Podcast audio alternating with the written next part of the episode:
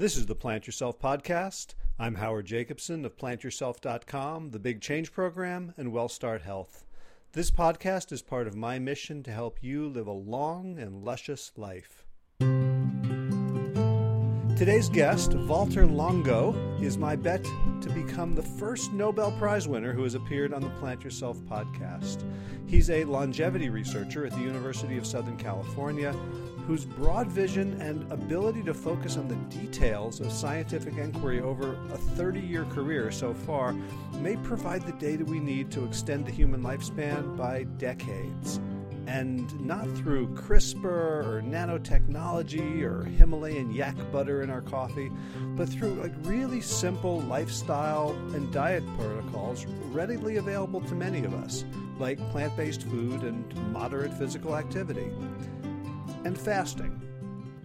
Well, not fasting exactly, but a protocol that Longo and his team have developed that mimics the mind blowingly positive effects of fasting without the actual caloric deprivation. His book, The Longevity Diet, goes into the science and practical how to's of what he calls the fasting mimicking diet. And he graciously accepted an invitation to share his insights with me on this podcast. Before we get to it, a couple of notes for my whole food plant based friends. First, Dr. Longo believes that some wild caught fish, you know, salmon, sardines, certain kinds, is a good addition to the diet and he's quite fond of olive oil and in quantities that would make you know Caldwell Esselstyn gasp. And I ask about his views on these topics. We talk about him a little bit in the podcast and about the supporting evidence that he sees. And I allowed myself to be satisfied with his responses. You know, I'm not much of a debater. I, I leave that to uh, you know Garth Davis and T. Colin Campbell, my co-authors, both of whom have a much broader and deeper grasp of the science than I do. And of course, I'm so thrilled that Valter Longo appears on the podcast, one of the most respected researchers in the world of health and longevity. And I'm so thrilled that he's promoting a plant based diet, plus a couple of servings of fish per week, as the world's healthiest, that I really wanted to focus on the good news rather than the areas where our recommendations diverge. That said, I don't agree that olive oil is a health food. It's a lot less bad than other saturated fats and oils, but its health benefits have been shown only in studies that replace those fats and oils with olive oil. So I don't believe we have clinical trials or population based evidence that can tell us anything about consuming olive oil versus having no processed oils or saturated fats at all. And the lab data, such as uh, brachial challenges and the common sense model of caloric density and satiety, such as that promoted by Chef AJ, still compel me to strongly discourage olive oil consumption among those humans wishing to live a long time. But who knows? Valter Longo's a smart guy. And it's also not entirely clear to me which of his recommendations are based on the objective science and which are also influenced by his perception of adoptability. Clearly, his fasting mimicking diet, which fully acknowledges the value of water only fasting, is seen as preferable since most people will not willingly endure the discomfort of fasting or may be so medically compromised that they can't do it or they can't do it on their own. So the uh, fasting mimicking diet may not be superior to fasting, but you know the next best thing. And it's possible that adding fish and olive oil to a whole food plant based diet may similarly be an accommodation in which the two least harmful products in their class, animal food and processed oil respectively, are added to a diet Longo perceives as, you know, too restrictive to achieve mass adoption. And he may be right. Anyway, I thought long and hard about how to raise these issues in the conversation. I'm not convinced I did a great job, so I would love your feedback on that.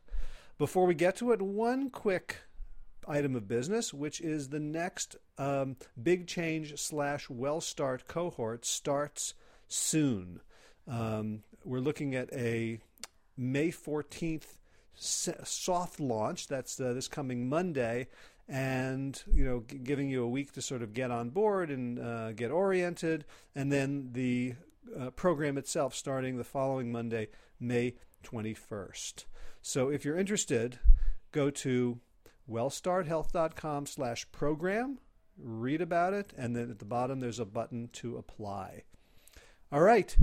With all that, it's time to talk to Valter Longo. I'm so excited to share this with you. So without further ado, Dr. Valter Longo, welcome to the Plant Yourself podcast.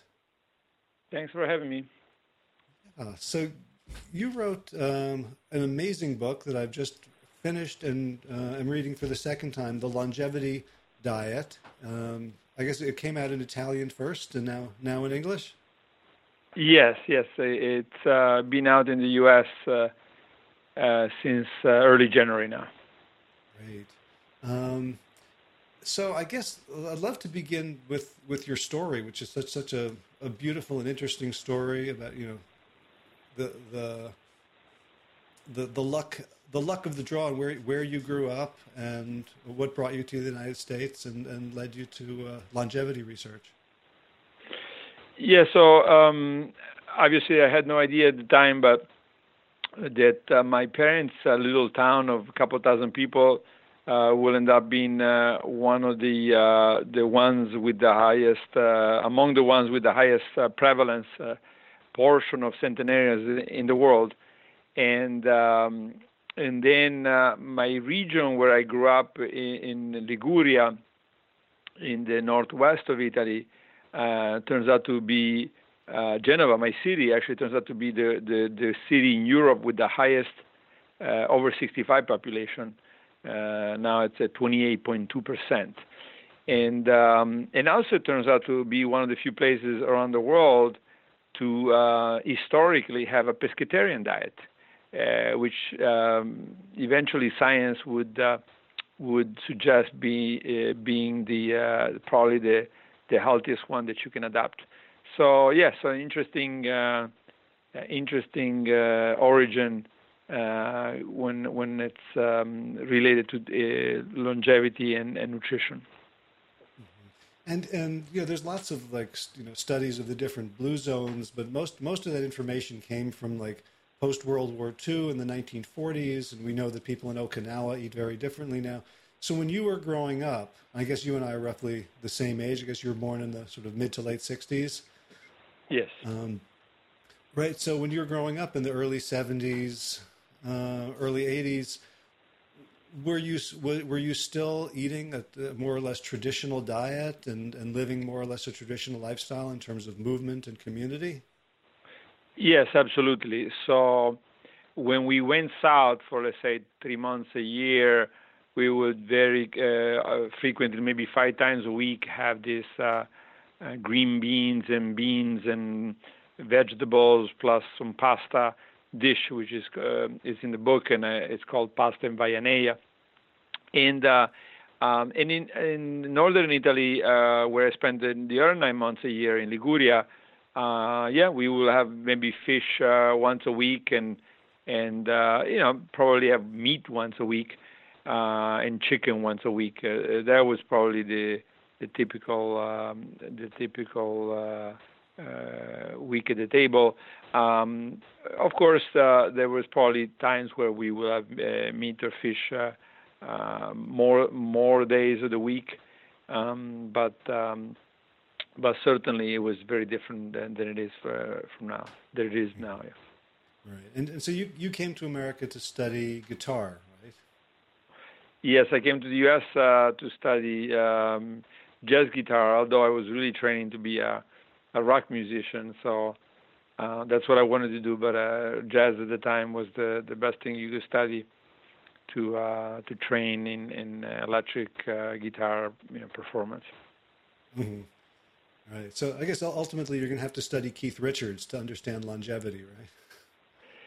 Uh, well, yeah, I didn't study Keith Richards that much, um, but um, but certainly um, I was uh, very interested in uh, Jimi Hendrix and uh, and Mark Knopfler of Dire Straits and um, you know um, the Pink Floyd, the David Gilmour. So those were were the the guitar players that I was. Uh, um, trying to imitate and um, and then of course uh, uh, you know, music school.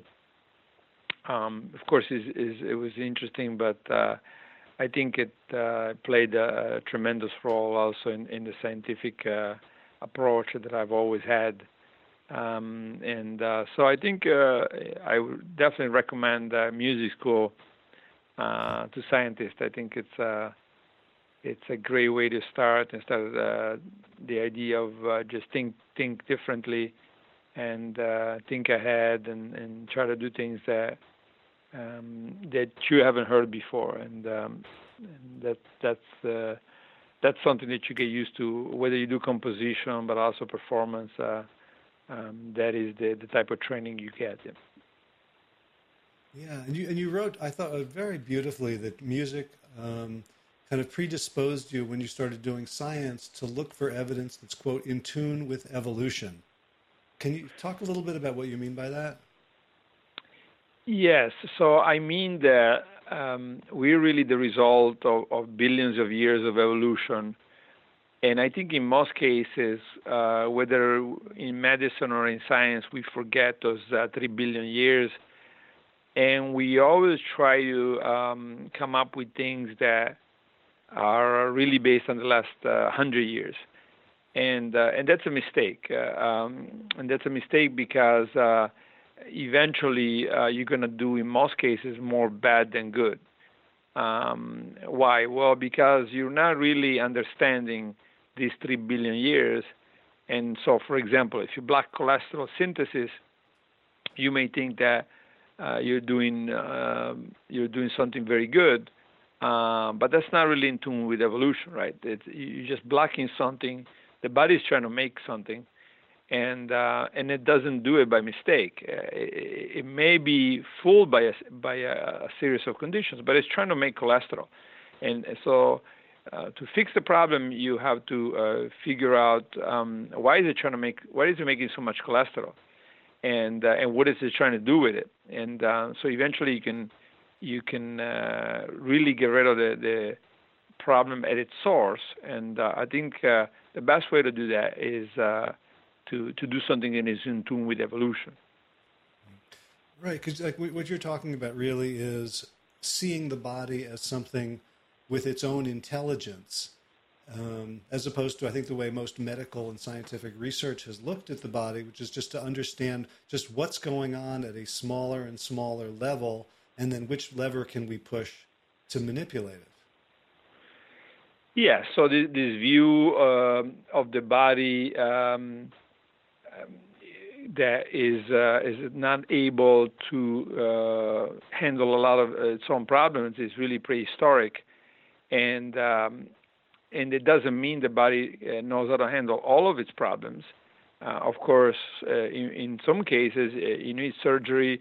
In some cases you need drugs um, and um, in some cases, you need combination of drugs and the induction of self repair. But um, you always want to start with how does the body, whether it's an autoimmunity or cancer or is a neurodegenerative condition, you always want to start with uh, or cardiovascular. Uh, how, how can the body uh, deal with this? Um, it, it, it must. I always say, if you cut yourself uh, so a- anything exterior that happens to you, any wound, is repaired to almost perfection uh, in the great majority of cases, right? And and uh, and I think it's naive to think that um, after three billion years we evolved all these systems to fix the skin and everything on the outside, but we have not evolved anything to fix problems on the inside. Um, so it, it's obvious that we have I mean, we've done many papers uh, showing that, and uh, so we need to start with that. Exploit the, the body's ability uh, and push the body to fix itself. And sometimes it's going to need a hand. Um, and uh, for example, chemotherapy plus uh, fasting mimicking diet in cancer treatment. Uh, obviously, it's working better than the, the, than the fasting alone. It means that once the cancer is um, metastatic, it's advanced, uh, the body uh, may not be able to, or doesn't seem to be able to, to do anything anymore. And so at that, at that point, then the drug becomes very useful, and uh, and the combination seems to work best. So when you talk about like programmed longevity and programmed aging, can you can you explain what, what that means and what's what's the, the meaning for sort of your your way of thinking about aging and staying young versus some older ways? Yeah, so I think that the community um, is really focused on, on the process of, of things uh, going progressively wrong, and uh, and that's what's called aging or senescence. And um, and I never liked this this idea. You know, this is why in the book I talk about juventology or juventology versus gerontology. Uh, so the study of youth, and, and um, why is that a, a big difference? Because um, if you look at a, a, a mouse, uh, it, it, it, lives for two and a half years, and for one and a half years, is very healthy, right? So, um, in, in people, we live for 80 years, and we're very healthy for 40 to 50 years. And so, I'm very interested in the program that makes sure that for these 50 years in, in, in people, or for one and a half years in, in the mouse, makes everything almost perfect, and rarely you develop any disease, and and so, and that's what I call the the program longevity. What is the longevity program that keeps everything so perfect, and what happens to that program after, and can we keep it on for longer or much longer, so that you live to instead of 80, maybe you live to 100, uh, but uh, you live very healthy uh, to 100, and um, and of course, this was used to be science fiction, and now it's a reality. You know, we have, I'm about to go down to Ecuador in 10 days, and in Ecuador, uh, we, we've shown already in, in these uh, subjects that have the same mutation that make uh, mice have a record longevity. We've shown, and this is in the growth hormone receptor. We've shown that they um, they are uh, um, protected from cancer, from diabetes, and uh, and uh, from uh, age-dependent cognitive decline, and now we're going down to look at their cardiovascular profile. So, yeah, so this idea of program longevity um, is uh, is now clearly um, uh, show, I mean, can be showed or or is present in, in both mice and humans, and now we have to find ways, and that's where the fasting and fasting mimicking diet uh, come in, um, we have to find ways to be able to do it without uh, necessarily pharmacological interventions. Uh, you know, eventually even pharmacological intervention, uh, I assume. But um, I think for now, uh, the, uh, the, the, the dietary intervention are best. And, and programmed aging instead is something much more, you know, for the for the specialists. I think it, it has to do with is it possible that we are actually programmed to die. Um, and um, and you know Wallace and and, uh, and Darwin uh, had both uh, um, uh, speculated that um, that this would be possible. That you know we, we the force of natural selection. So um, there is a force to uh, not only keep us healthy until we're 50. There is another force to kill us after that to get us out of the way. Now, that's much more controversial. I presented, we published several papers uh, 15 years ago uh, about this, at least in microorganisms, showing that um, some organisms are, in fact, uh, can be, in fact, programmed to die and get out of the way uh, to let the, the younger uh, thrive. Mm-hmm. Um, this is much much uh, more difficult to uh, to study humans, and but uh, I just put it in the book because I thought it is interesting for people to think about that, and um, that's why I have it in there. But I, I really much more focused on the longevity program, uh, so on this youth uh, youthful uh, or youthfulness program. Yeah, and, and you know, reading it, it's it struck me as both sort of very like plausible. I don't want to say obvious, but certainly plausible that there's a, a, a, longevity program. And I was struck by the fact that I had never considered it before. And I think it's partly because the model I was using, my mental model, was sort of like a car. Like there, you know, we don't think if we buy a new car that it has some magical or intentional protection until it reaches 130,000 miles. But my experience of a car is that it works great until it all starts falling apart. And I kind of thought about the, the human body in the same way that there was nothing there was nothing that the car was doing to protect itself in those early yeah. years. Sure, and this is why in the book I talk about the car plus the body shop plus the mechanic, right? So the car itself doesn't have that, but the car uh, experience, if you want to call it, does right. So you have the dealership that tells you bring it in. Um, you have uh, the mechanics that uh, can take care of um, uh, problems when they arise. So yeah, there is a system to do the same even for the car. It's just not intrinsic in the car itself, but uh, in the, what surrounds the car. So it, it makes sense as uh, the uh, the body will have done uh, all of that um, in um, you know by itself, and um, and as as the mechanic and the body shop all uh, inside, uh, so that um, they usually in most cases don't need to uh, don't need to take it anywhere. I mean, uh, of course, evolution um, has to take care of this because uh, uh, it cannot predict that we're going to have doctors, and you know, and, and for most of our evolution in in is is Homo sapiens, but also before us, um, there were no doctors, and uh, so so the body had to take care of its own problems, uh, and that's why you want to have this um, uh, this longevity program to make sure that everything is is renewed and fixed um, and uh, also to make sure that some of the damaged cells are uh, are eliminated. So you have a photograph in the book of a a young couple of childbearing age and a, with a baby, and I I took that as kind of it's a, like a riddle, right? Like, like I had never thought of it before. That that basically the baby is a set of new, totally, you know, working cells from this couple that might be in their 30s or 40s. What what what's the significance of of of, of seeing having a baby in that way, and what what what, are the implications? Well, the, the significance is really about um, showing that the body um, is able to uh, distinguish uh, young from old and select only young and select only nearly perfect uh, so that um, a uh, nearly perfect organism is, is generated. Um, so the, the, significance is really about um, the, the body ability to reset everything to zero. Uh, now, it doesn't do it for itself, um, but it, it, certainly knows how to do that.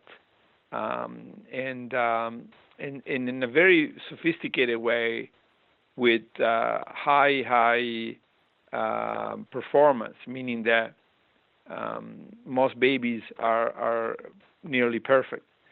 And uh, so, yeah, there, was the point to, to show that uh, all the all the systems that are able to rejuvenate um, are already there.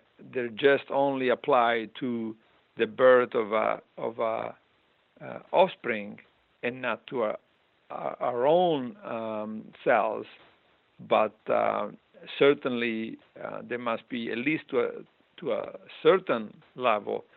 There is not there must be now we've shown that there is or there are uh, systems that can uh, get rid of damage uh, and replace the damage with with new and young, both inside of a cell and um, and uh, inside of an organ. So, to some extent, is the longevity project to sort of fool the genes into thinking that they're um, they're producing offspring when they're just rejuvenating ourselves?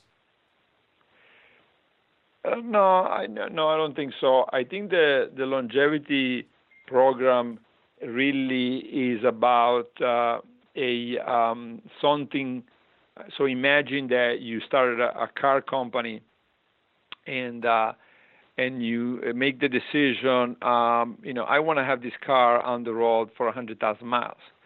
Um, and you know, in the beginning, you could uh, just build a, a nice car, uh, but then eventually you will find out very rapidly that that's not enough, right? That that you gotta have a body shop, that you gotta have a mechanic, that you got to have uh, somebody that replaces the tires, uh, et cetera, et cetera. So, so um, that is what the longevity program is. is a is behaving based on the force of natural selection to you know each year starting with bacteria uh, 3 billion years ago and moving on uh, you progressively uh, develop a new uh, you learn and then you develop something um, let's say a dna repair enzyme a uh, uh, protein repair a immune system et cetera et cetera um, so that um, that the body uh, is, uh, stays almost perfect until the, you know say age 50, at which point uh, you um, at least historically you will have had uh, grandchildren, and um, you know then it's okay if you get out of the way. Mm-hmm. Gotcha. Um, yeah, so that you're so that really what I mean, you talk about you know the five pillars, and the fifth pillar is the study of complex systems. So it's like you know we think of a car as an inanimate object, but a car within an intelligent ecosystem of maintenance is is something else. And so saying that the the the human organism or any organism is itself a complex system um, that that is that is you know designed to to accomplish particular goals. Yeah, so the the, the human body is equipped uh, with its own body shop, its own mechanic, its own uh, repair and replacement system, the the tire shop, right? So um, all of it uh, uh, is there, not for everything. Uh, for example, there is some repair and replacement in bones, but not that much. Uh, so some things are just built once and they they uh, stay there, but so they are for the car, right? Some the body of the car probably get, never gets replaced, maybe it get fixed, but not necessarily replaced. So um, I think that uh, we're similar in that sense. Um, some things that are important to be replaced, for example, the, the liver uh, keeps uh, generating new cells, um, but the brain has some new generations of cell, but not that much, and um, and at least of neurons. I mean, as generation of other cell types, but not neurons, um, or, or, very little. And um, yeah, so that's um, that's uh, probably what's uh, what's occurring. Right, and so you know the way classical evolution is believed to work is that survival of the of the next generations then uh, cements whatever mutation or changes or developments have occurred.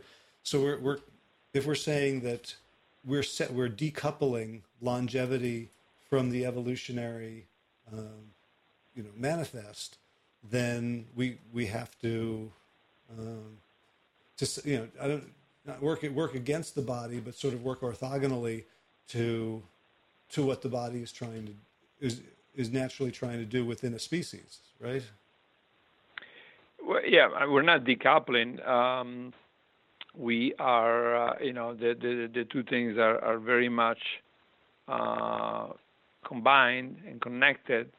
Um, and um, and uh, at a certain point, I mean, what we've been trying to do is to uh, is to utilize what's always been around uh, to change that program, to extend that program, right? And and so, for example, we've known that eh, if you look at somebody who's anorexic, uh, they're not going to be able to have children. And why is that? Well, that makes perfect sense, right, in evolutionary terms, because if you're anorexic and you have very little food, uh, or you know, let's say 30,000 years ago, you had very little food, you'd be in an anorexic state. It makes no sense for the system uh, to allow you to reproduce, right? Because you're gonna die and the, and the child is gonna die. Mm-hmm. Uh, so it's it's a futile investment. Uh, so then, what did evolution do? Well, um, it, it selected for a reduction um, in the aging process during that starvation uh, period, and um, and also an, so an investment in protective systems and probably in regenerative systems, or at least uh, in standby regeneration, so the body is ready to regenerate. Um, and um, so now, if you exploit uh, programs like that or, or, or processes like, like that, now you can potentially um, say, you know, we only reproduce a few times in our lives. Uh, why do we need to be in a reproduction mode all the time? We don't. I mean, we we we did we used to because uh, obviously uh, you will want to take any opportunity possible. You know, thirty thousand years ago to reproduce. Now that's not the case, right? So then the argument could be, well, let's let's keep the body in a starvation response mode without necessarily starving it. We, we could do this in, in, in different ways, and um, and that you know we've now shown in many different organisms that this can now uh, put the body in a standby mode, so extend the longevity program, and then of course if you need to reproduce, you can come out of it and, and go back into it. Um, yeah, so that, that that's the idea. Now you know it's it's not as simple as as I'm making it sound, but um, you know we're already doing it, and we already uh, have already shown the the effects, and and it's just a matter of now getting better and better at it. Always keeping in mind the, the being in tune with evolution. Hmm. I, that's really fascinating to think about. Um, you know, basically put like it sounds like like evolution has prepared us to just walk around ready for sex all the time, and that implies a, a certain amount of energy expenditure that we no longer need to make, and that we can intelligently funnel into these protective systems and uh, and elongative systems. Yes. Um, yeah. Now, of course, uh, um, ready for sex uh, is uh, is a tricky one because obviously people wouldn't want to stay in a non-ready for sex mode. But I, so more than ready for sex, I would say uh, ready for reproduction uh, mode. You know, so it's a better uh, way to look at it because it looks like they can be uncoupled. You know, that you can be ready for sex, but not necessarily uh, ready for reproduction. Uh-huh.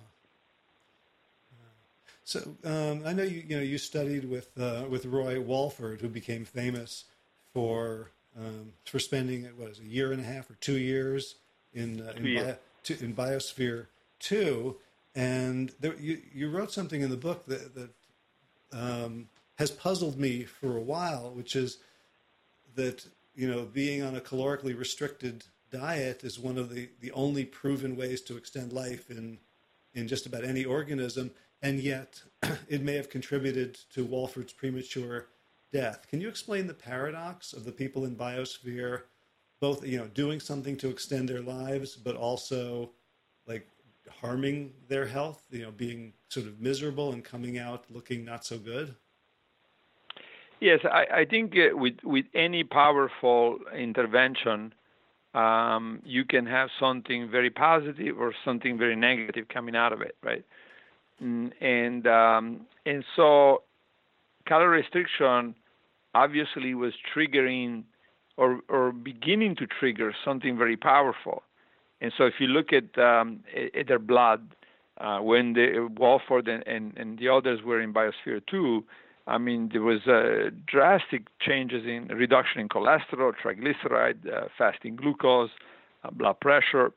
So if a cardiologist looked at them and, and, and even an oncologist, they would say, or, or certainly an endocrinologist, they would say these people are never going to get diabetes. Uh, they're never going to have heart, uh, at least uh, um, heart disease uh, uh, of, of um, based on, on you know accumulation of, of uh, cholesterol, etc., atheromas, and and they're probably going to have a, a very reduced um, incidence of cancer and uh, and this was eventually was confirmed by the studies of, of somebody else that was in uh, in Walford's lab before me. His name is Richard Weindruch at the University of Wisconsin with the monkeys, right? So that's exactly what they shown. Uh, but yet, um, when they restricted the monkeys for, for 25 years, um, they had you know great reduction in cancer, cardiovascular disease, no diabetes, uh, but then they died just a little bit later than the, the monkeys on the regular diet, right? And the regular diet was not that good of a diet. It was uh, close to a Western diet. Um, so that's it. You know that tells you that um, this is uh, being pushed to the limit is okay for a while, but if you do it for for a long time, you're going to get the good and the bad, and they cancel each other out. And you know, it's not surprising that this idea that you could just uh, beat the, the longevity, the existing longevity program by just starving, by just you know continuously uh, restricting somebody in a severe way. Uh, I think there was a, a, a, wishful thinking and maybe a naive idea, right?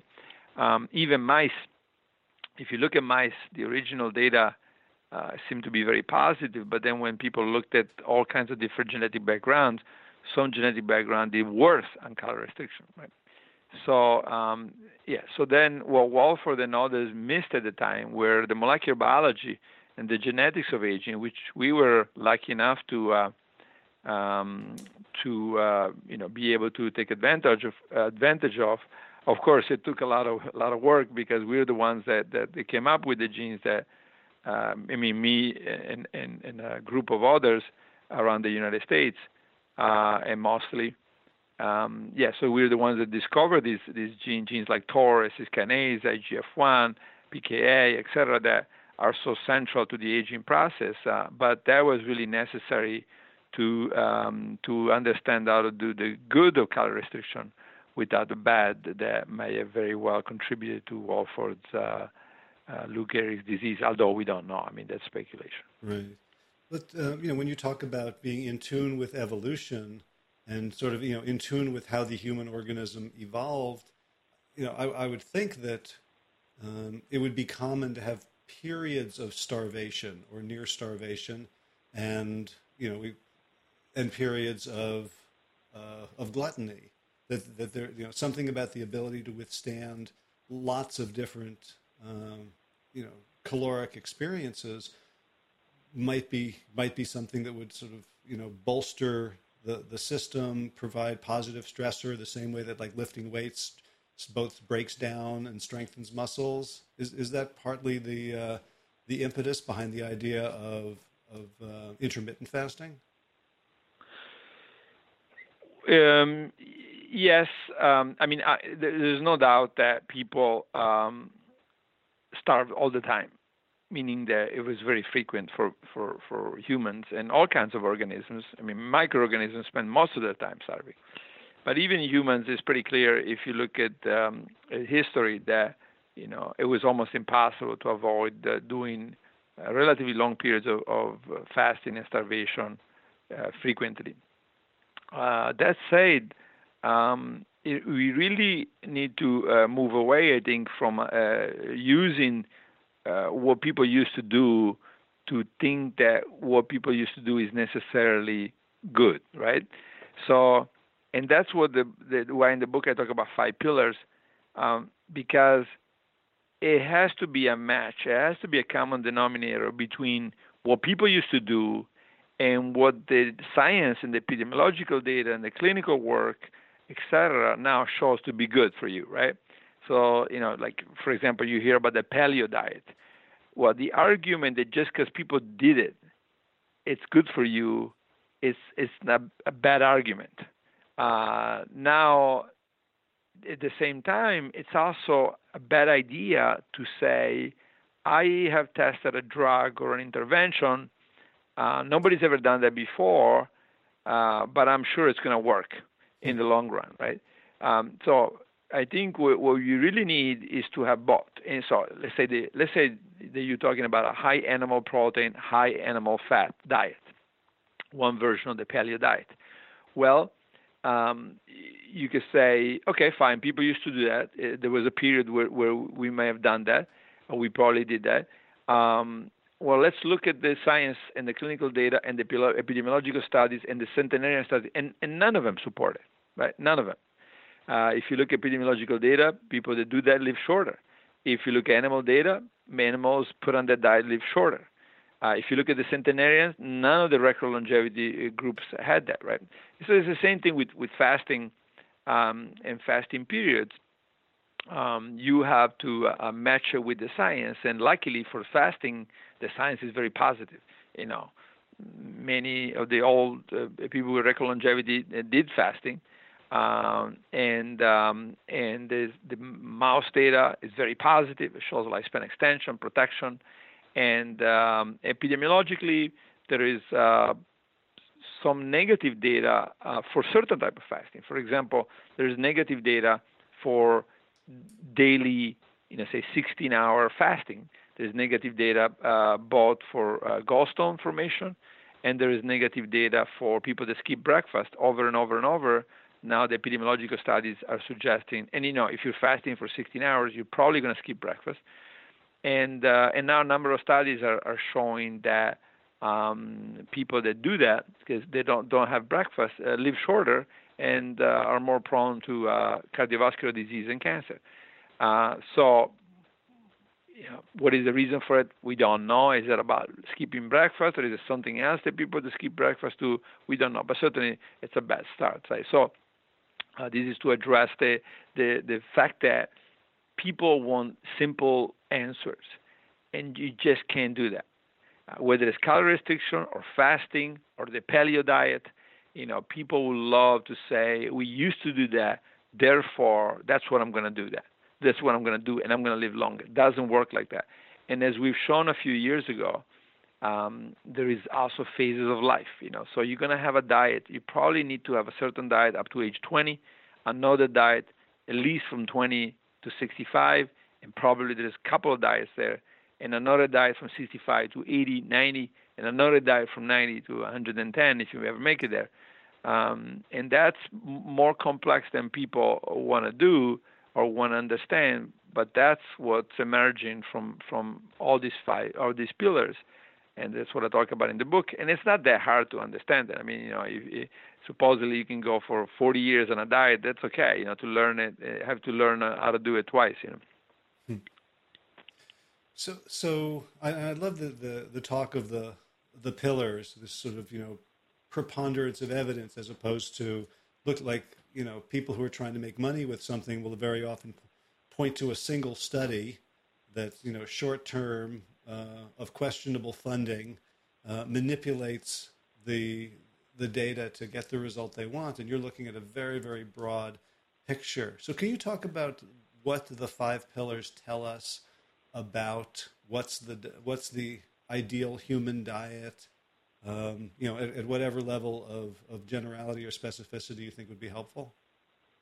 Yeah, so I, I always thought um, it was uh, strange that you know in a courtroom if you uh, if somebody's accused of, of murder uh, you will have all these different pieces of evidence you know uh, that go into deciding whether somebody's guilty or not you know and they go from DNA evidence to uh, um, what is the motive uh, were you there at the time can we prove that you were there on and on and on you know and then when we get to nutrition or, or, or many different um, problems in medicine, oftentimes we just go with uh, one piece of evidence, right?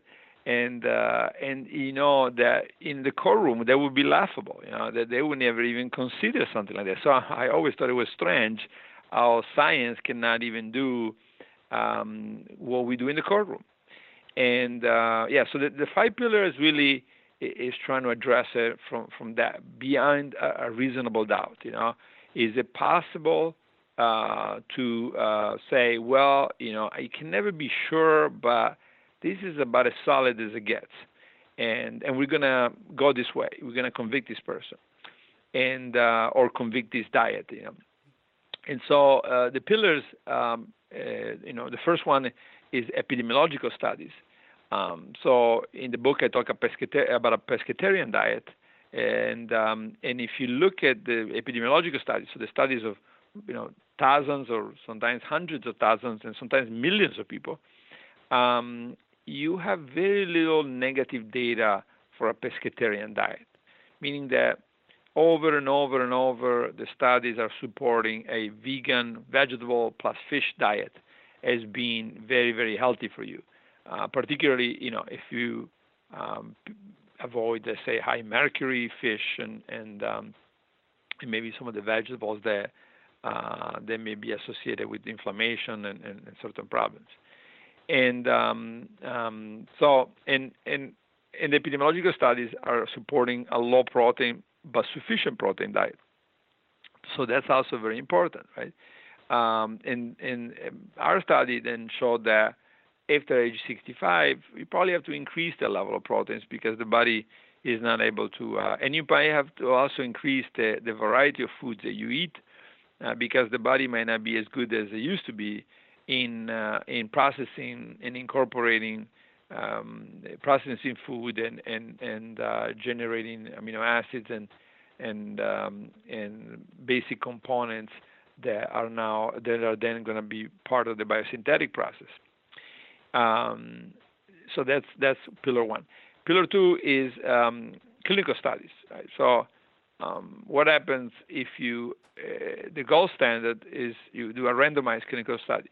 Um, so there's not as much data as there is epidemi- epidemiological data in, in randomized clinical studies. But certainly, if you look, for example, at the study done in Spain, and uh, you know, in the in the book I talk about 60, 30, 10, 60% carbohydrates, uh, mostly from from legumes and uh, vegetables, 30% fats, mostly from olive oil, nuts, and uh, fatty fish, and 10% protein. Uh, if you look at randomized, large randomized studies on, on uh, in, in done in Spain uh, on people that were at risk for cardiovascular disease, and if they were randomized uh, to a, uh, a, group that had high, high, olive oil, high nut content in the diet, uh, or both, compared to a low-fat group, meaning a group that was exposed to a low-fat diet, um, they did so much better if they were on the on the high olive oil diet that, that they had to stop the study because it was unethical for the controls. Uh, yeah, so then yeah, there is also lots of support in one way or another uh, from from the clinical uh, studies uh, for this uh, pescatarian diet, and um, and also you know for the fasting mimicking diet. You know, we uh, I talk about periodic fasting mimicking diet, and we have now we've done our own clinical studies and others are now carrying out uh, studies on different forms of fast. But certainly for the for the periodic uh, fasting mimicking diet, uh, we've shown very clear uh, result, effects of uh, five-day uh, fasting periods in um, in randomized clinical studies. Um, then you have basic research. Um, that's the third pillar. Um, well, you know what happens if you feed mice a um, a low protein diet, for example, they do much better. Uh, what if you feed mice a high saturated fat diet? They die early. Um, so, so lots of the, the things that uh, certainly the selection of the pescatarian diet is very much uh, low protein pescatarian diet is very much supported by the by the mouse studies. Uh, so the basic research uh, um, is uh, is also supportive, and and then you have centenarian studies. So what about people that have record longevity? And um, whether it's Okinawa, Calabria, Italy, Sardinia, Italy, uh, Icaria in uh, uh, Greece, uh, or certain regions of Costa Rica or Loma Linda, California. Um, all these areas uh, pretty much have uh, a a vegan plus fish and plus some meat diet, but not very much. You know, um, the meat is is once a week type of um, event uh, for most of these populations. And uh, so that's that's pillar number four. It's very important, right? Because you don't want to come up with something that, again, scientifically looks great, and then 30 years down the road it starts killing people. Uh, it's very possible. It wouldn't be the first time uh, we we we come up with something that uh, looks great at the beginning, and then it, it, it turns out to be a nightmare. Hmm. Um, and the fifth pillar is complex systems, as we were discussing earlier. What about cars and planes? And um, you know, because we build them, we understand them very well. So it's also easy to see how they did deteriorate. So, for example, I talk about um, you know, should you run um, 150 minutes a, a week, uh, 300 minutes a week, or 500 minutes a week? Well, you know, if you look at the data um, the uh, epidemiological data looks like 150 is about as good as 300 minutes. And then you start thinking of a car and say, well, you know, if you drive a car all the time, the tires are and everything else is gonna wear out, right? So, you know, assuming that the body is better than a car and can fix itself, but eventually it's gonna get worse and worse at fixing itself. So, is it good to is it a good idea to run 500 minutes a week when 150 from the epidemiological data is already suggesting a near maximization of, the effects? Probably not. Yeah, stick with 150. If you really like it, go to 300 minutes, and um, and that's that, that's good. You know, that's a good level. So yeah, that's how so, uh, the five pillars can help uh, shape these uh, recommendations. Yeah. So I had a question about about that and the data. You know, just around the complexity of it. So if if like I was thinking, so you know, and I'm I'm biased because I'm a runner, and so I'm closer to you know 300, 400, 500 minutes a week than 150 and I feel like because I eat a plant based diet that's very low inflammatory, I recover faster, I can run more. Um, so, is the data on 150 minutes pe- for people who are eating like me, or people who are eating a sort of the standard Western diet, or or is it you know comprehensive? It's comprehensive. This is for everybody, right? So they went out and looked at everybody that runs, and um, and uh, anybody that doesn't run, and they just compare them and the runners or, or, not runners but the people that did exercise for 150 minutes i think there was a a 37% reduction in overall mortality and you know and also this has been done for different diseases and um, so that's great. Then if you went to uh, 300 minutes i think it went to from 37 to 43% i have the numbers in the book. Uh, so it wasn't a big a big difference. And um, and then of course as you go more than 300 minutes which would mean you know an hour a day for five days a week um, you get into you know a, a, poorly understood territory. There's a lot less people that do that, and um, and uh, it doesn't mean that somebody couldn't do it, do very well uh, with it. It just means that it, it's not a good recommendation for everybody. Um, then uh, you know people uh, may be able to do extremely well uh, doing that. You know, and um, also because you know, some people understand, for example, if you hurt yourself, you got to stop, uh, and uh, you gotta, uh, you have to be back in in in uh, in an optimal uh, or in a ready to run again condition, right? And and some people may um, may do that, and some people may not. So I think the, the recommendation to the masses should be uh, stick with 150 to 300 minutes, and then if somebody is a is an athlete and they really um, you know want to do more than that, then uh, you know there is some risk involved, but uh, but that's something that they have to uh, consider, like in your in your case, you know. And and to be clear, you're you're also recommending that people walk an hour a day that that doesn't count towards that 150 or 300 minutes, right? Yeah, I recommend they walk at least an hour a day, um, and and at least a couple hours uh, on, on the weekend. Um, so and and then you know that people do everything you know in the traditional way so go up the stairs and uh, everything try to do it yourself you know and uh, uh, yeah so i think that that certainly uh, makes the adds maybe a couple of hours a day ideally to the exercise uh, in in uh, you know, moving walking and, and re- going up the stairs etc. So I want to I want to cover the uh, you know your innovation of the FMD, the fasting mimicking diet, and I was I was struggling a little bit to understand this. Um, so you have sort of four elements that define a fasting state for the body, and so your goal was to to achieve all those four elements while still giving people calories. Was was that the, was that the uh, the quest? Yes. Uh, we wanted to not interfere with the with the you know we wanted to be in tune with evolution, so not interfere with the starvation program, um, but at the same time allow people to eat, and at the same time prevent uh, the intake of uh, of ingredients that um, are otherwise negative. Um, yeah, so those are those are, and, and, of course we are also very very uh, focused on safety. Um, can this be done by almost anybody, uh, or not almost anybody, by by by the majority of people anywhere? And that was all the considerations that went into the fasting mimicking diet. So what was what was that quest like? Did you did you sort of hit upon the the outlines of the correct formula right away? Were there a lot of dead ends? Um, we uh, spent decades on, on connecting nutrients with uh, genes.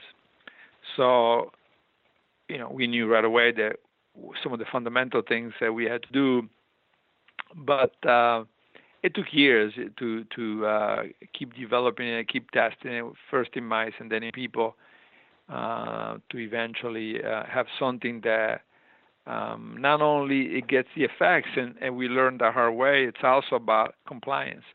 You could have, you know, everything perfect in your head in your lab, and even in a, in a clinic if you check somebody in. But then what happens when you get out there? So we also had to have some minor compromises on that I push myself, and my colleagues may say, well, you know, if you're trying to shut off this gene, why don't you have less of that? and uh, and my answer is because um, I want I want people to be able to do it, and uh, if people cannot do it, then it's just the whole thing is pointless. And uh, you know, eventually we might have like the perfect version uh, for the hardcore ones, the, the ones that say, you know, I can do it however you give it to me. Uh, but uh, but I think for now, the um, the technology I think was also there to uh, to make sure that people can do it relatively easily, and and it's working. I think it's we're seeing you know tens of thousands of people doing it now, and uh, and uh, so I think uh, we're on the we're on the way to to making this a um, certain option for doctors, but also for people that uh, don't need a doctor yet um, to to handle um, at least some of the initial problems in uh, in age-related dysfunction. Hmm. So, so what what are the benefits of doing um, the FMD protocol? And uh, I guess you you recommend that people who who need to lose weight should do it once a month, five days once a month, and then people who are at a healthy weight once every six months. Um, what what what sell it? What what does somebody get from from from doing this thing? Yeah, yeah. Well, first of all, I don't want to sell it because um, well, you know it's uh, you know uh, it. Um, I think I, I, as I explained in the book, um, it's there um, you know for people to to um, to do uh, good. Uh, to, to improve with and um, and and um, I know what you meant by selling it, but I mean I don't want people to misinterpret and, right. and, and I don't make a penny out of this. Um, and um, but the company, there's a company out there, and I just thought that the um, that was important to to have a product just because uh, to make it safe and to make it uh, to match the uh, uh, the clinical results, and, and, to also please the doctors that um, really would never have embraced it if there wasn't something that was uh, thoroughly tested uh, clinically and, and and after the clinical study.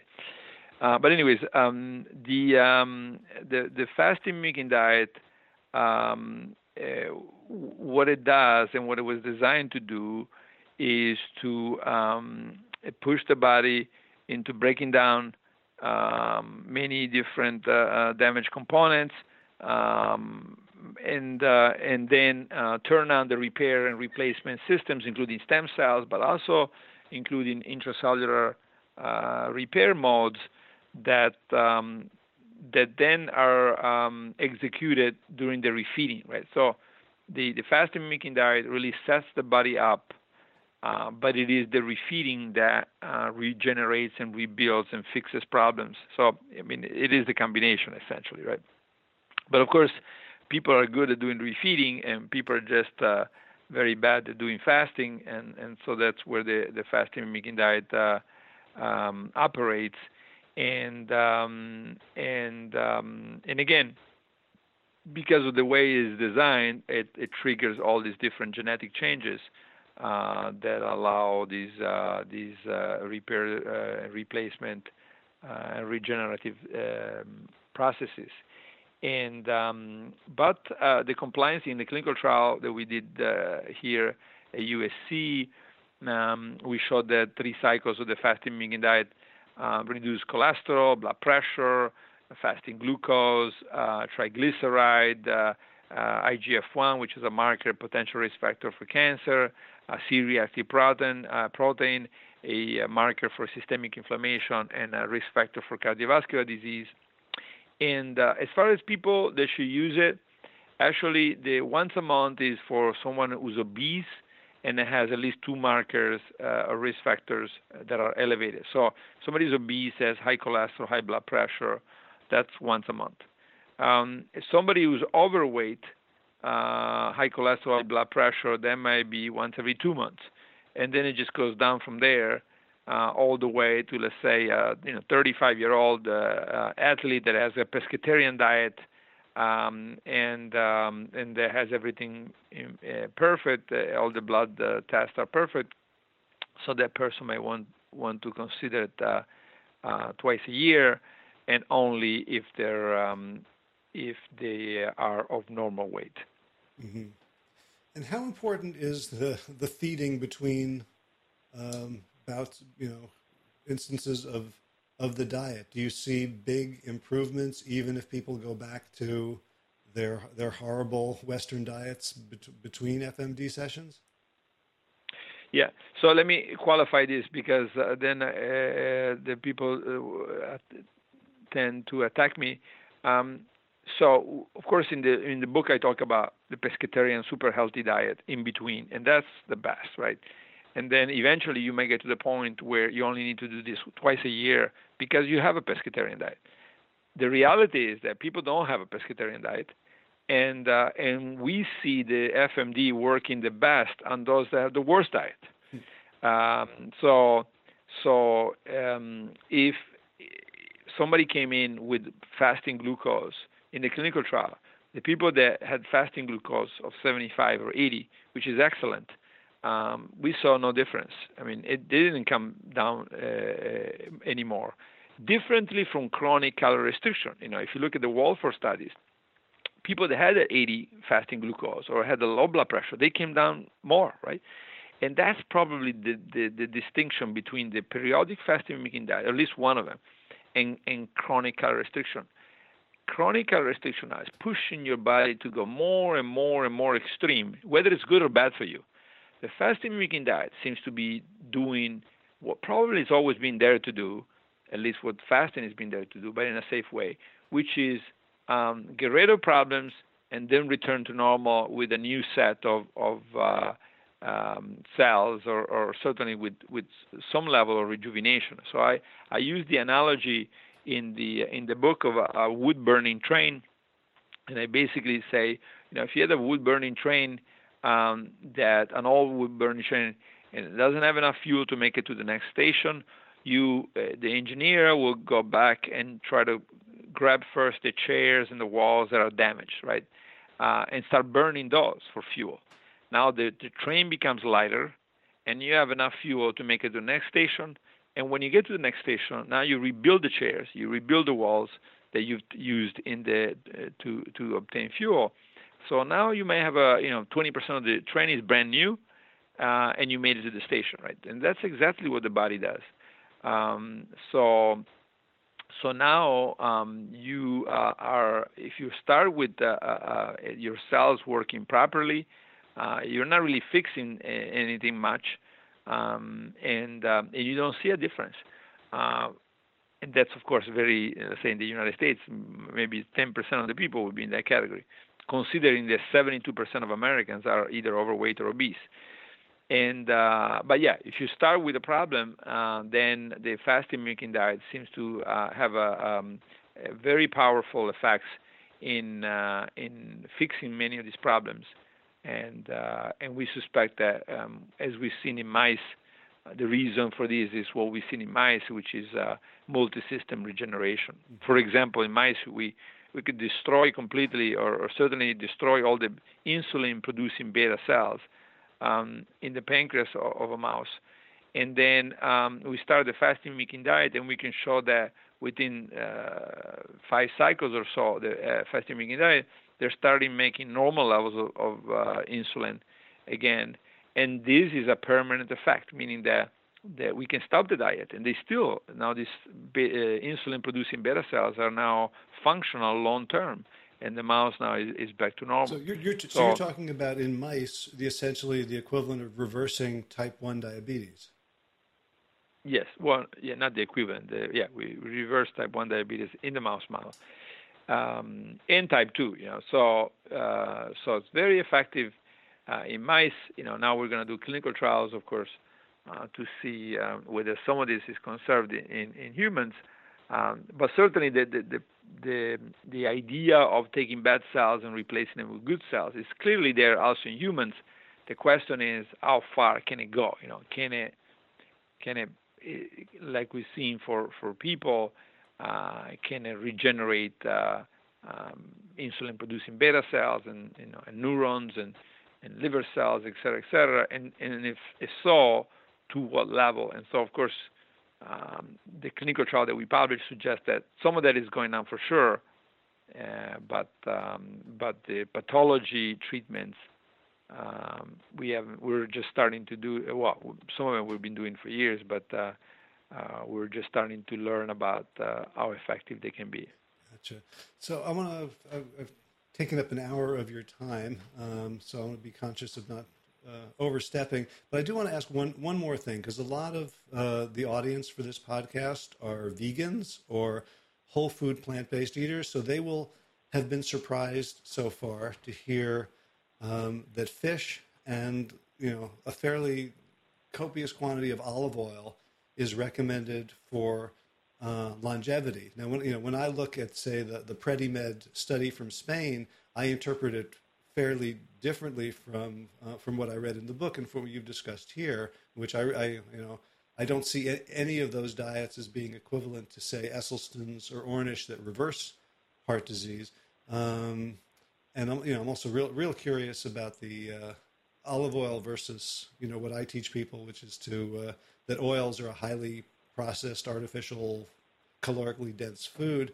Um, but so for, for the vegans who are listening, who are not going to eat fish at all, do you have thoughts or recommendations? Is is there enough evidence to say that pescatarian is clearly superior to full on vegan, or are there other things they should do to uh, to sort of you know to make up for the salmon deficiency or the sardine deficiency in their diets as you see it? Well, I mean, you know, obviously you can be vegan and you can be very healthy uh, as a whole, vegans are not necessarily that uh, doing that well compared to um, compared to people that uh, uh that eat uh, otherwise, right? And and that's surprising, right? Because that you will expect the vegans to do much better. So the suspicion is that um, that you go from one problem to the to another, right? So, for example, um, you know, many vegans that I talk to, uh, I ask them, "What did you eat in the last 24 hours?" And I mean, keep in mind that I'm vegan beside two meals a week, right? So you're talking to somebody that's very close to a vegan. Uh, uh, but you know, if I ask the question, uh, in most most of the times they'll be protein deficient, right? It doesn't mean all vegans are protein deficient, but lots of them are, and uh, um, you know, because they don't realize that you need half a kilogram, uh, you need a pound of, of garbanzo beans to have enough proteins, even if you only weigh 150 pounds and I have that, and you know, uh, you know, many times a week. But most of the vegans I talk to don't. Um, so um, right, so you're, you're so talking about I sort think, of vegan versus a whole food plant based, right? So vegans can eat, you know, just pasta and junk, and it's simple, right? Uh, as opposed to someone who is who is getting all of their calories from from whole plant foods. Um, yeah, I mean, of course, now I'm talking about vegan. Yeah, they can eat whatever they want as long as it's plant based, right? Um, and now, you know, if you get into the um, the uh, more careful categories, um, you know, we don't know because there's just not enough people that do that to have, you know, epidemiological data. Um, but for sure, you're starting to get into a. I mean, if you're talking about the masses, you're starting to get into a difficult, uh, um, you know, um, difficult uh, uh, situation. Meaning that if you eliminate fish, uh, and then you start eliminating, let's say, also uh, the pasta and, and, and the bread and the rice, or, or certainly have low levels, then you're going to have a very little uh, portion of the population being able to carry out. Now, and also you're entering uh, an area that is poorly understood. You know, so what happens? Um, so we know that um, to a high carbohydrate diet over and over and over is uh, the the most beneficial one, right? I mean, the ones that comes up on top. Uh, so if you eliminate starches, now all of a sudden it becomes extremely difficult to have an, an, enough calories to get to the end of the day, right? And now you're even saying let's eliminate oils. Then becomes impossible to get to the end of the day, right? And uh, I mean, few people, but like one in a hundred can do that. Uh, most people are just going to struggle, you know, and we see this all the time, right? So this is why Esselstyn and and Ornish, um, uh, really the data doesn't support uh, the um, the um, low nuts uh, and low uh, olive oil.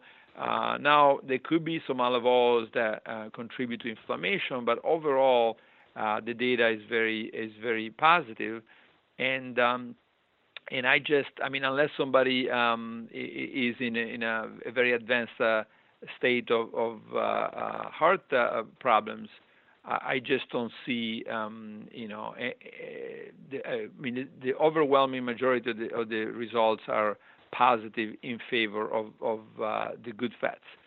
Um, now, you know, I, I love to look at the ones that are, are negative, but uh, um, if you look at the Esselstyn data, I mean, it's very few uh, patients that have actually uh, been published on. I don't think it's been ever even randomized versus uh, the ESTROC data, which is thousands of patients uh, randomized. Um, so, you know, I I um, I think we have to go with the pillars and with the data and uh, and I mean, if Esselstyn and Ornish want to come up with data that shows why that's not um, that's not true, um, you know, um, that absolutely. But even if you look at the recent data on mice that had a higher, even higher fat um, content, um, they live longer. So it's high fat, low protein. They live longer than uh, mice put on a on a um, low fat diet, the typical low fat diet. So again, multiple pillars are suggesting that the good fats are in in, in their case they're even arguing the bad fats. Uh, but I would, you know, I, I don't go in that direction because um, you know the um, the bad fats seem to kill mice early. So I always thought that that's probably not a good idea. Uh, but the, the healthy fats, salmon, nuts, and and, uh, and olive oil are pretty consistently uh, come up in, uh, on the right side of things. And, and, if you look at the Mediterranean diet, the meta-analysis are showing um, reduction of diseases, not huge effects, but uh, certainly um, better than than the other diets, right? So uh, now, how would they perform if somebody had a, a plant-based diet, low fat, et cetera, et cetera? I mean, I don't know. Nobody knows, but certainly it is a very um, it, it is a very tricky territory because nobody knows, right? Mm-hmm. Right. So so the uh, the kind of study that you'd like to see would be, say, a, a randomized trial with some Esselstyn and Ornish uh, versus a higher fat uh, olive oil diet with fish. Well, over, over, no, over, no, for the yeah. Yeah, for the regular population, no, I, I don't even want to see that because nobody can do that diet, right? Uh, very few people can do that diet. I mean, the reality is when you spend time like I do with thousands and thousands of people, uh, you know, one in a hundred can do it. So, I mean, I'm all for it. Uh, if you have, you know, an advanced cardiovascular disease state like the ones that the Esselstyn has been describing, it can work for you. Sure, you know, do it. I mean, obviously, if you can do it, do it. But when you're talking to the to the to the masses, uh, that's you know that's an impossible diet to have. You know, I would never do it, and most people that I know would never do it. And um, and so you have to look at you have to do a little compromise. Well, first of all, um, you know, yeah, it'd be nice to show it at least in a randomized study for the people that are in an advanced stage. You know, so let's take you know 500, 600 patients, randomize them, and then give them you know the Esselstyn and Ornish diet, and then randomize it to the same with good fats, right? That's never been done. Let's see that the the trial. I mean, everybody that has ever looked at data will say they're going to do as well. Uh, but you know, let's see. Maybe they do worse. Uh, but we need to see it. And um, but that I think will still have to be uh, confined to people that have a real problem, and they may adopt this very severe um, uh, diet uh, because of where they are. When you're talking about the general population, um, I think it's um, uh, it's it's one of those directions that um, are not going to really help because it's so extreme that uh, the great majority of, of, people won't do it. So you, now, have, you have to come if over. Somebody, if you're ever in uh, North Carolina, come over to my house, and I, will try to change your mind with uh, with a, with a meal. No, no, I know, but I mean, you know, don't forget that I was in Walford's lab, right? So Walford, uh, no, Walford I mean, was on a crazy, crazy diet, right, but I mean, and he could do it. And there's a couple of thousand people around the United States that could do it, you know, but they're, they're called CRONies.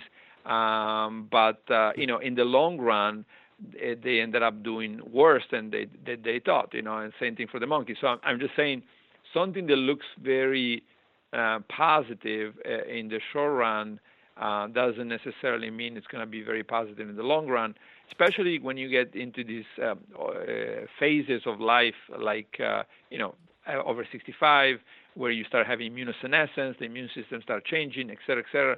And um, um, there's also inflammatory problems, like a lot of vegetables, uh, whole, whole uh, grains and, and, and vegetables can have strong pro-inflammatory effects and um, so now, when you push somebody, particularly on a diet that is uh, very heavy on something they never had before, you can start seeing all kinds of problems that um, that you know. And, and this is person specific, right? Some people may do very well, but then some people may do very poorly on having whole grains, for example, right? Um, so yeah, so that that that's where the complexity starts, and I think that uh, that we need to keep that in mind. And, and, and I'm not saying it cannot work. I'm just saying it's uh, it's trickier than than than we think. You know. Mm-hmm. Gotcha. Well, um, I really appreciate your your insights and this book. And so for for my vegan friends who are um, getting getting a little um, excited, um, remember that we're we're talking about a, a like 95% vegan diet, maybe fish twice a week and not, you know, not huge portions either as and it's not necessary, you know. It's not necessary. I mean, they can stay vegan. I'm just saying that they have to match that those two fish meals with uh, with uh, you know vegan nutrition. So it's it's not necessary to to introduce animals. There could be ethical reasons for not doing it, and that's perfectly fine. I'm just saying, be careful at uh, you know, uh, not uh, paying attention and being vegan because it can easily get into the malnourishment area. Right. And what, I'm, what I'm, saying is just in, ter- in, terms of your influence on the world, um, you know, in, in a world where a lot of the science and um, scientists are embracing ketogenic, very high protein diets. Um, you know, you're not coming out of the plant based or vegan camp, and you are basically advocating a largely whole food plant based diet with a couple of um, of exceptions for fish and olive oil. Um, that you know, if the world adopts the way you eat, we'll all be a lot better off. Yeah, I think so. Uh, and now, why is olive oil not uh, part of the vegan diet? Uh, well, because I'm, I'm, that, that part that well, because uh, you know, it's I mean, just in terms of um, you know, in in uh, in tune with evolution, it's extremely processed food that we probably have only had for, you know, since we invented uh, the press. And oh, you mean in that sense, not uh, yeah, yeah, I, yeah, absolutely. And this is why I think if you did not have the Italians, the Greeks, uh, the Loma Linda people, and um, and the clinical uh, data and all of that showing uh, lots of nuts and lots of olive oil um, are, are, actually associated with longer lifespan, uh, I would also eliminate it. But um, you know, because people love it because it gives you calories uh, that you need, uh, because it does push you a little bit in the ketogenic mode, um, and because of this data, um, you have to go with uh, with uh, the facts and, and say, look, it's probably a good way to go, you know, because you got to eat something, and that's that's the other thing, you know, you can't. Uh, um, it, it's difficult to uh, um, to have too many rules, you know, for, for most people. Right. Although I would I would say that you know the, the, the blue zone countries can can get away with more olive oil because they are so much more active. Right. They're they're you know, walking and fishing and gardening and um, you know I think there has to be a match to your your your movement and and the amount and, and the and the richness of your diet. No. You know, if most data would suggest that higher fat, uh, uh, and this is not just the good fat, even the bad fat. You know, this is why the Atkins diet is so popular. So most data would suggest that you're going to lose weight and not gain weight by having a high olive oil and nut diet. There's very little data going against this. So, so the caloric uh, input um, is there, obviously but it does not, particularly the good fats. I mean, there's almost uh, very little data suggesting that. I mean, the, the, the weight gain in, in most countries, uh, like southern Italy, is definitely not due to olive oil, is due to the, the high starch diet. Uh, and you know, and of course sweets and, and, and, and other things that they eat. You know, so the, there is uh, very very little data suggesting that, um, especially the good fats, but even the bad fats are are contributing. In fact, almost every paper. I mean, I'm very much against the Atkins diet, but almost every paper uh, is showing weight loss. I mean, with a high bad fat, high protein diet is showing weight loss. And I'm always tell people, look, you know, this is an illusion because eventually it's going to hurt you. But uh, just from the point of view of uh, weight gain or loss, if you have a high fat uh, diet, in most of the studies will will show weight loss. Gotcha. One, one, one last question. Some someone uh, one, I told them I was interviewing you, and they, they wanted to know: is there a difference in the results of the the fasting mimicking diet and the longevity diet for for men versus women, and you know premenopausal, or postmenopausal women? Well, no difference in men and women. We saw uh, similar results in men and women. Um, pretty soon now we're trying to get the data for you know over 30,000 people. Uh, I mean, I don't know how many we're to get, but certainly 30,000 over 30,000 people have done it. We try to hopefully get a couple thousand uh, feedbacks. And um, uh, premenopausal and postmenopausal, we uh, did not have that many women that were postmenopausal. Um, you know, at some point, uh, I think that that's something that we're to look into, but um, yeah, we haven't done that yet. Gotcha. Um, and finally, for, for people who want to try the fasting mimicking diet through the, the, the, the product that you've scientifically validated and who want to follow your work, where should they go? Yeah, they, they go to, um, uh, there's a website called Prolon FMD, P R O L O N F M D, fasting mimicking diet.com, I think. And um, and then they uh, they take it from there. And there's a questionnaire and, and some other qualification questions, and then they uh, um, they can either uh, they're either assigned to somebody that needs a doctor or somebody that can do it uh, just by talking to a registered dietitian that I think the company provides. So. Gotcha. And is, and uh, are you active like on a, a website or blog or social media? Yes, I have a um, um, well. First of all, I have a foundation called uh, called the Create Cures Foundation, and all the proceeds of my book uh, go to the Create Cures Foundation, and um, and it's createcures.org. And then uh, I have a Facebook uh, uh, page where we um, post articles of, of studies that we think are, are well done and, and interesting to people lots of vegan uh, studies, and um, and that's a PROF Professor Valter Longo uh, Facebook page. So PROF Valter Longo. Uh, Facebook page, and um, and if they like the page, then uh, they just get the the articles as we as we uh, identify them. And now I think soon enough we're also going to start um, having some PhDs. I'm selecting some PhDs that start writing articles because lots of times the journalists may not completely get the the point of papers and and uh, uh, so I I thought it was for some things I really care about like proteins and and you know these uh, like say good vegetables and pro-inflammatory vegetables. We're gonna have a, number of topics that I really love that that um, that I think it'd be good to have a PhD that spends uh, some time uh, figuring out what's real and what's not. That's that's a that's a great service to uh, to eliminate the middleman of the the science journalist, most of whom I find don't really understand what they're reading. Yeah, and, and the problem is most of them are not. Uh, they don't come from the medical or um, or science background, and it's very hard for a journalist like that. It's impossible to put in the context, right? To to say, okay, this this group has discovered this, but let's look at 50 papers, right? What did they show? You know, what is consistent? What what are the pillars showing? And I, that's what I thought that you know I don't want to blame them because you know lots of them are doing a great job, but it's just impossible uh, to really explain it in a way that uh, that can be useful to a reader. Say, well, what shall I do now? You know, if if you, let's say, you know, when there's a paper that came out recently showing uh, tomatoes are bad for you, and and in the same paper it had tomatoes are bad for you and then pizza is good for you. it's epidemiological data, right? So I was laughing because like you know, somebody reading this, uh, they're gonna say, "What? What is this? What the? What the? Uh, what does it mean?" You know? And um, so, well, you know, it, uh, because they were talking about pro-inflammatory and the effect of pro-inflammatory vegetables and meats, etc., on on colon cancer.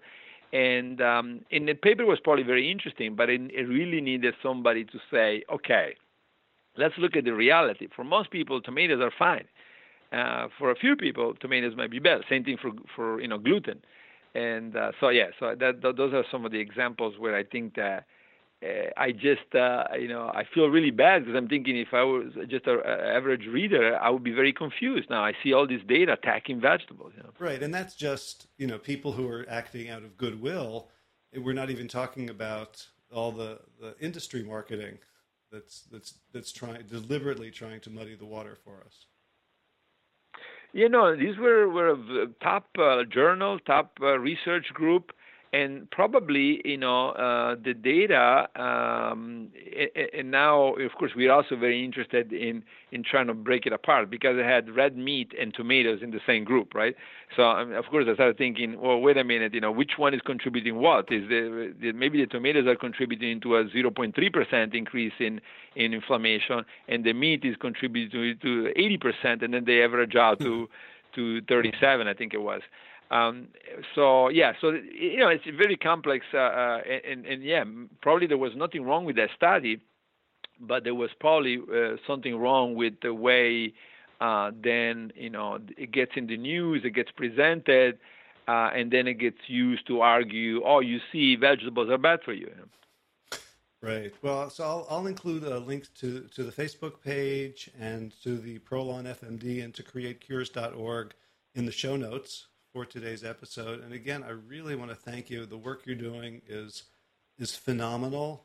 Um, I'm going to be bragging when you will win the Nobel Prize that uh, I got you on an interview.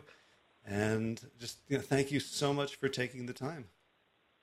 Well, thank you. Thank you. Very, very nice interview. Well, I hope you found that really valuable, really useful. And it seems like this would be a good episode to share with people in your life who are not plant based, who might be uh, ketogenic or low carb. Uh, I think Valter Longo has a ton of credibility and he might be able to get through to people that the rest of us can't. So, if you enjoyed this episode and you'd like to support the mission of the Plant Yourself podcast, please subscribe and leave a review on iTunes. And if you go to plantyourself.com and you look on the right sidebar for the Patreon link, you can click through to there and support the mission of the show financially as well. May was a milestone month. It's the first time I've ever received over $500. And to celebrate, I was in, I am in New York right now, and I'm doing this uh, outro not on my uh, home computer, but on a Zoom H6 portable recorder that I will be able to do a lot more uh, in the field podcasting with, and hopefully with higher quality as well. And I that was only possible, at least psychologically, because of the support I got uh, this month from Patreon, and I would love to get that up even higher. I'd love to get to 2,500 a month. That's kind of the dream that would allow me to really give it the time it deserves and not uh, subsidize it from all the other work that I do and have been doing. All right, so for more information about WellStart Health's Big Change program, which is coming up, we're starting on May 21st. We'd like to get everyone enrolled by May 14th so we can onboard you um, leisurely without having to kind of rush everything at the last minute, go to wellstarthealth.com slash program. Um, if you want to get healthy and fit, um, this is the program that Josh LaJaunie and I developed, and it's been refined by the folks at WellStart, by Olivia Kelly and Boyana Yankovic. And it's it's changed so many lives. Certainly, it's changed Josh's and my life. Being privileged to be in a position where we get to help people, hold their hands, walk them through what has been in the past very painful failures, where people were motivated to change and maybe they even knew what to do and how to do it, but they didn't know how to sustain it, and they didn't have the mindset and the skills in the community to to make it a regular part of their lives. If you go to um, bigchangeprogram.com, which is the website that we used to use to uh, to sell and to enroll, you can at least see the testimonials and see Josh's story and a little bit of my story. Um, we, I, I don't even I don't even know what to say because it's it's kind of awkward for me to be selling this. I believe in it so much, and I just want people to take advantage of it, to be healthy, to spread the word. I just want this this message of, of plant-based wellness, of the possibility of us taking our health back in our own hands.